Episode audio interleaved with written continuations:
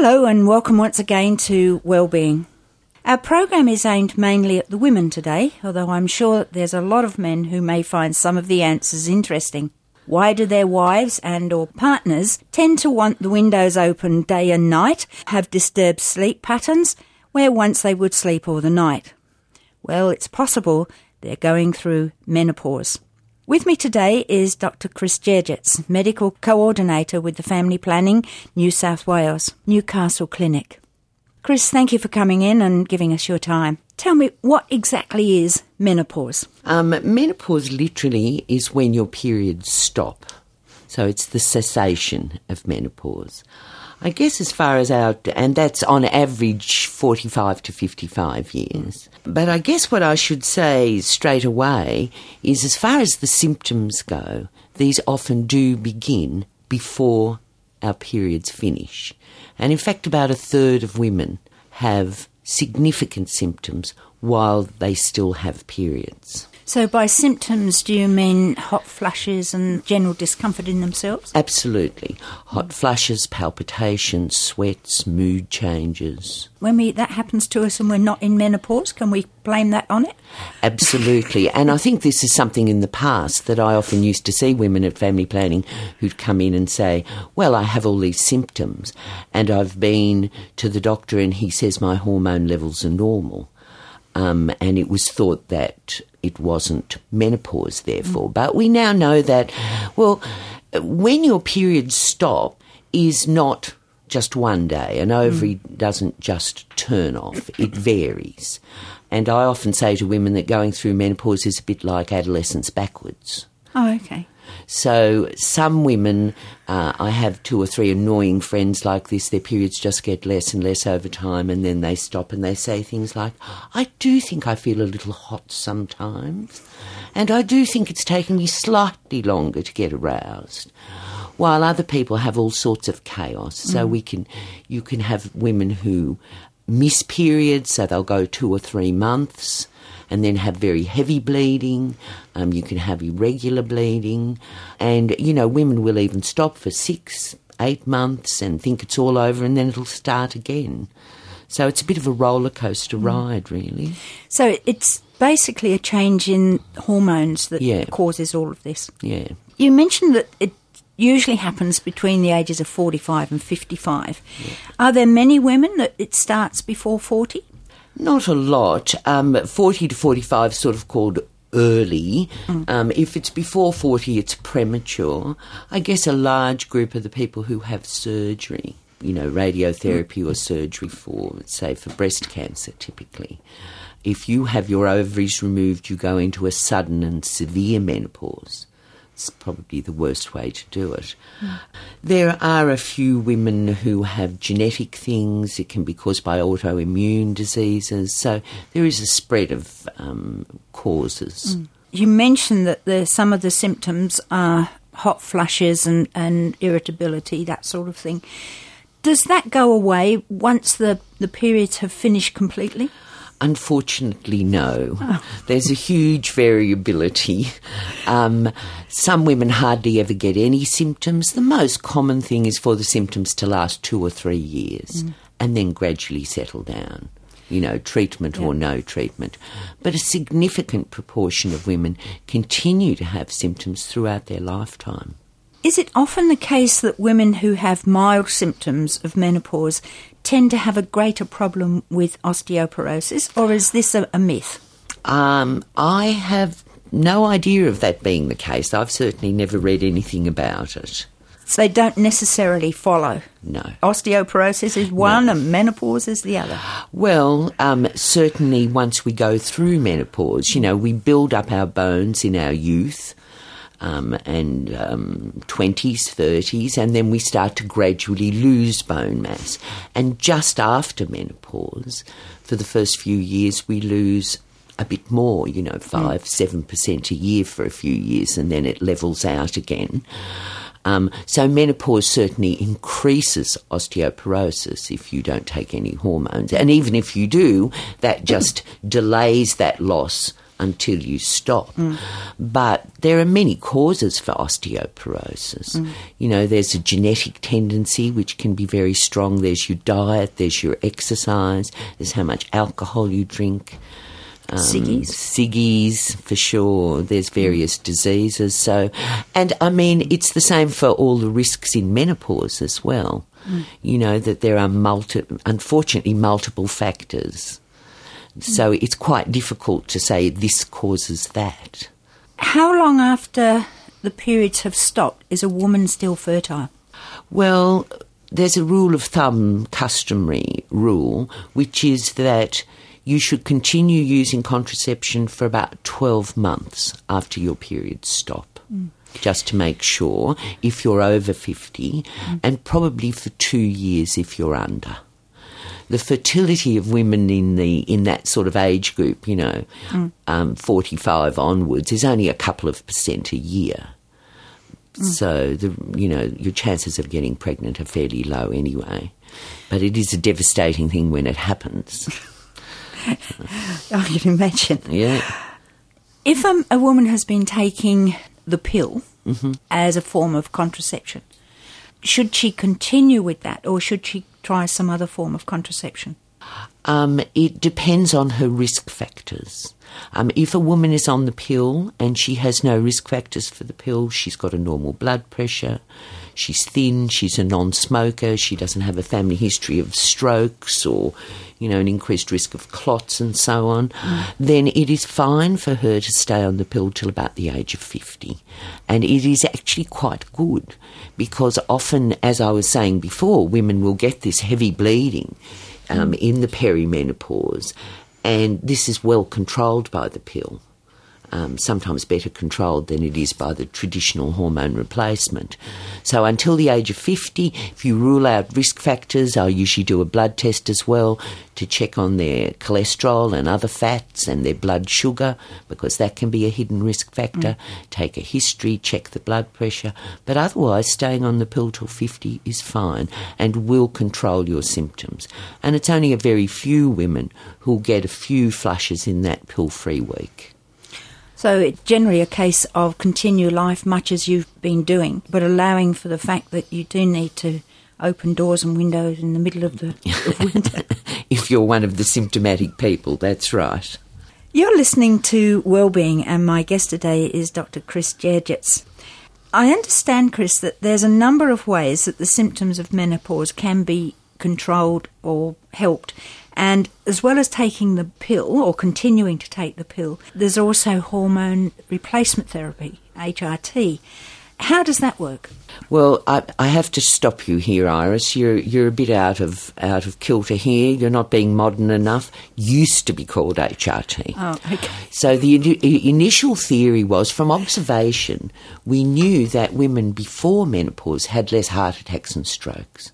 So we knew that oestrogen had a protective function, and that after menopause, that rate increased. And in fact, it's, you know, a leading cause of death in women, much more common than breast cancer. And so the initial idea of hormone replacement was saying, look, a few thousand years ago, menopause was at 40, so women are living much longer.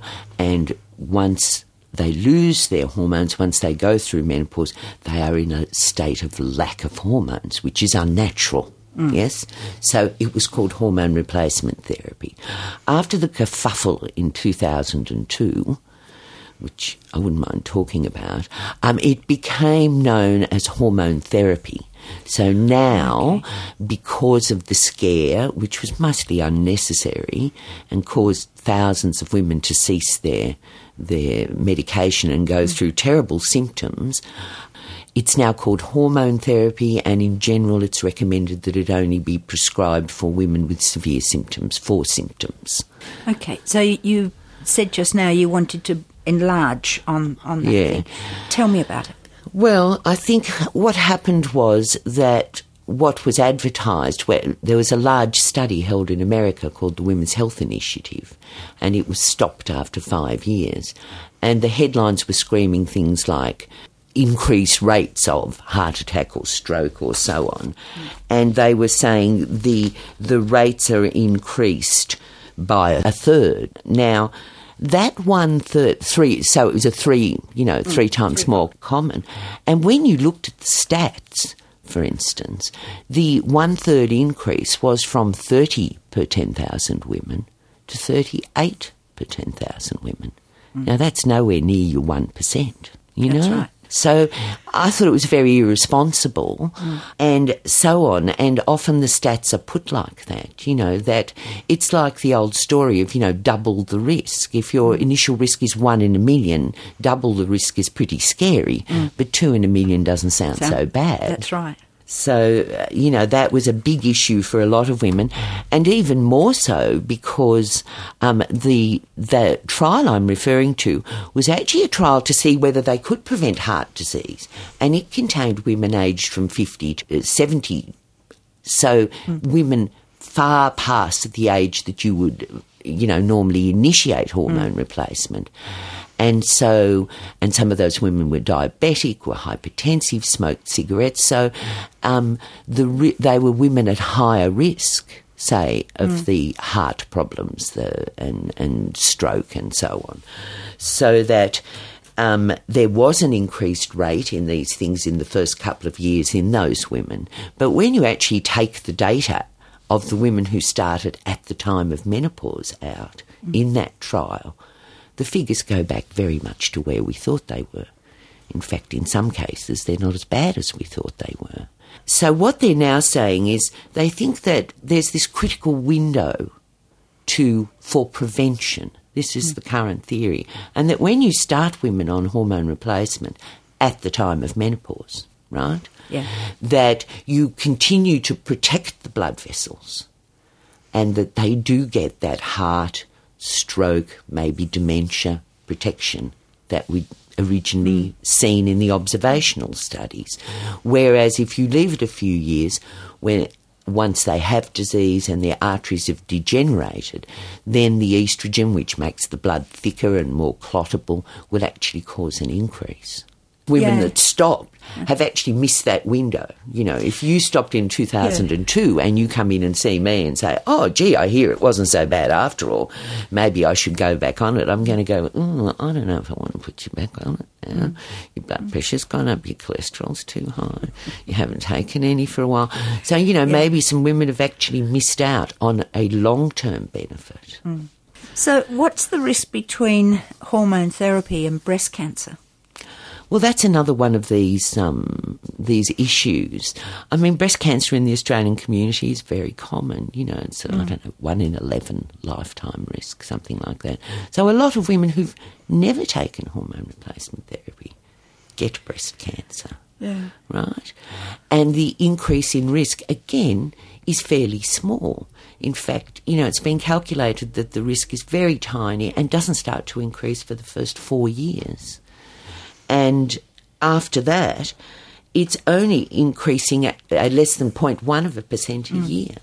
So, you know, it's not a big increase in risk. Nevertheless, every woman you meet who's ever taken hormones, who gets breast cancer, will say it was caused by the hormones.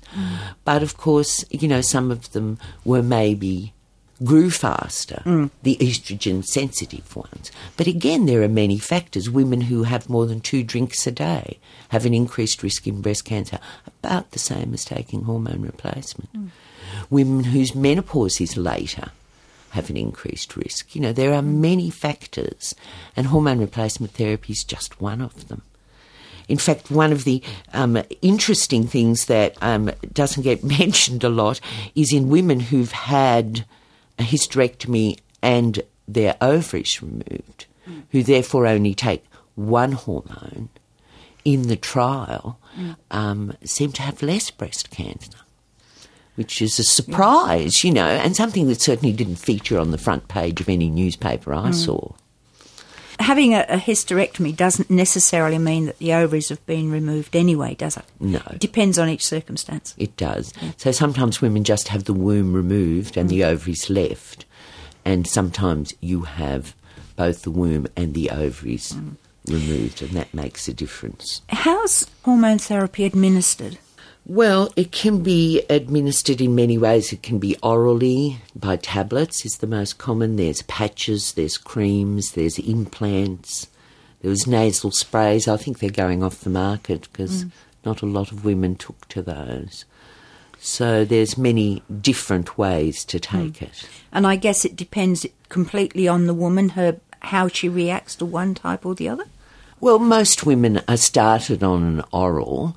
The hormone, I guess one area we haven't covered is, you know, the hormone replacement is very good for hot flushes and for sometimes for the sort of mood changes, hot flushes, sweats, palpitations and so on. Also in the urogenital area. So, you know, after menopause we get a drier, thinner vagina and the bladder area. So that is improved by using oestrogen, but you can also get joint pains and crawling sensations under the skin, and you know there's and of course the bone issues.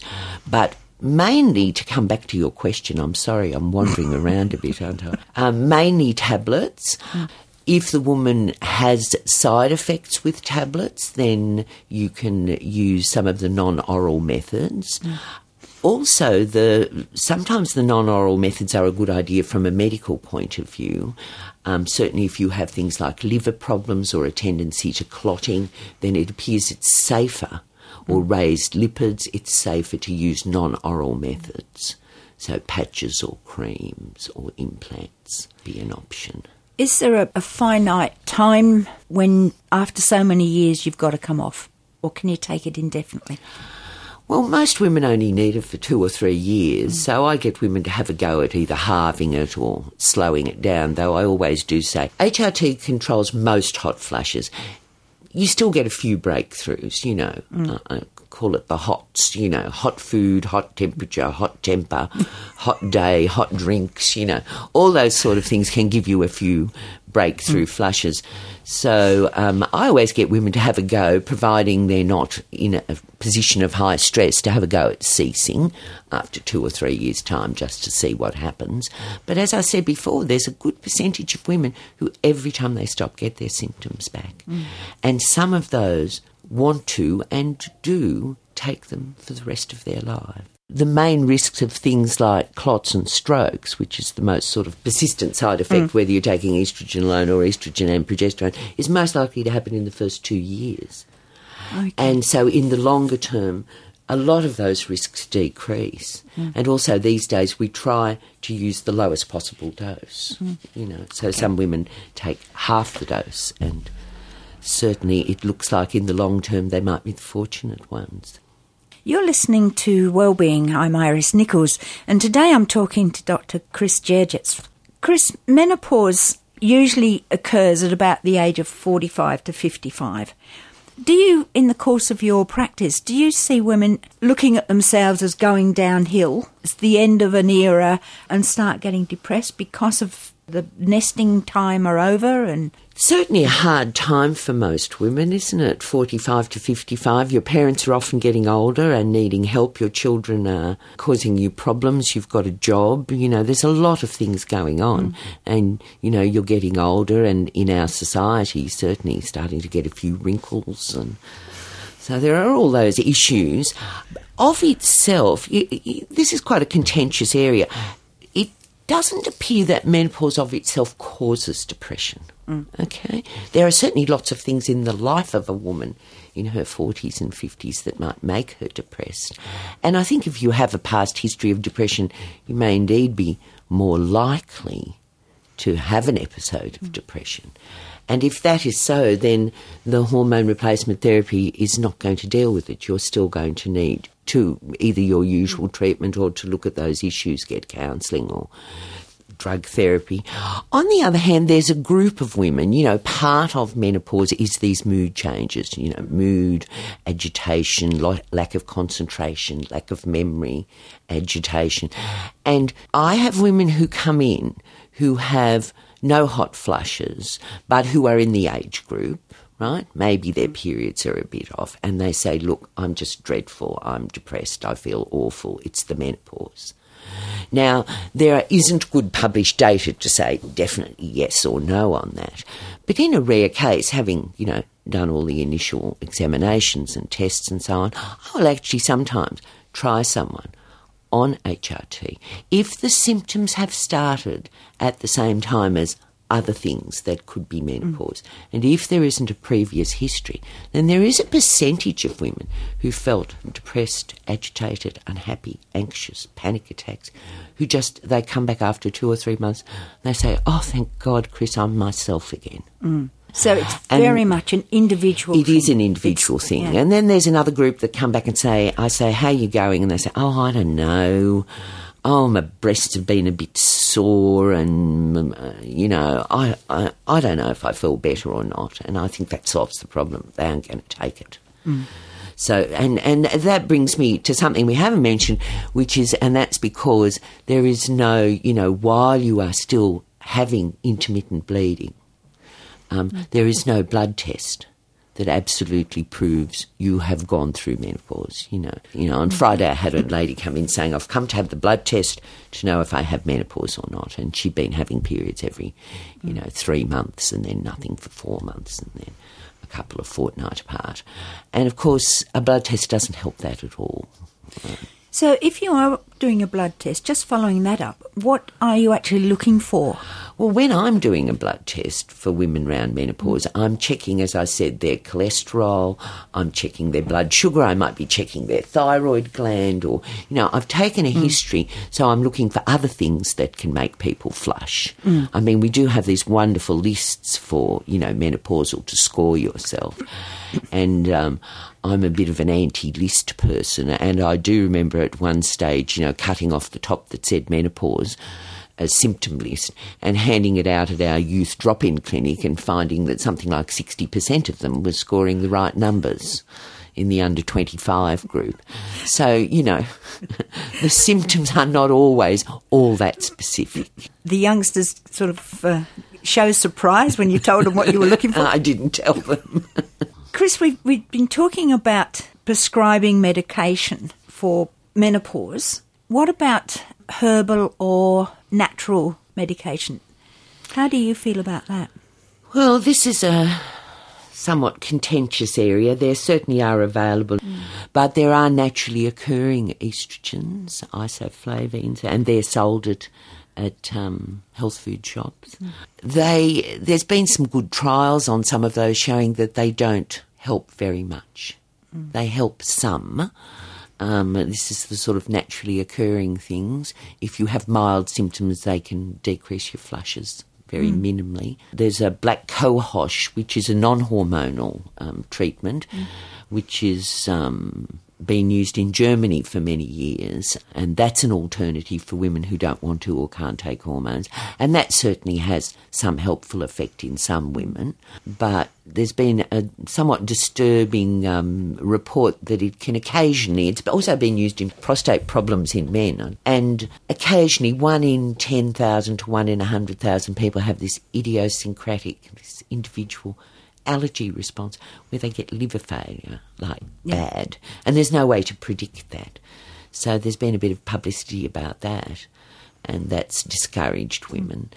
But so there was a scientific officer with the Menopause Society about 20 years ago who went around the health food shops and got all this stuff, natural progesterone, wild yam cream, all of those things, and took them back to her laboratory, 30-odd, and, you know, 8 had no hormone at all, and another dozen had homeopathic doses of one or the other, often not the one stated. I think one of the progesterone creams only had estrogen. Then there was a little worrying group where they were taking, 3 times more than I would ever give anyone. Mm. She never connected names because of legal issues, but it's a bit of a worry. Like, some of these things obviously will work, but if they're made by compounding chemists or if they're, being brought from overseas, not as drugs but as food, under the legislation, you don't know what you're taking.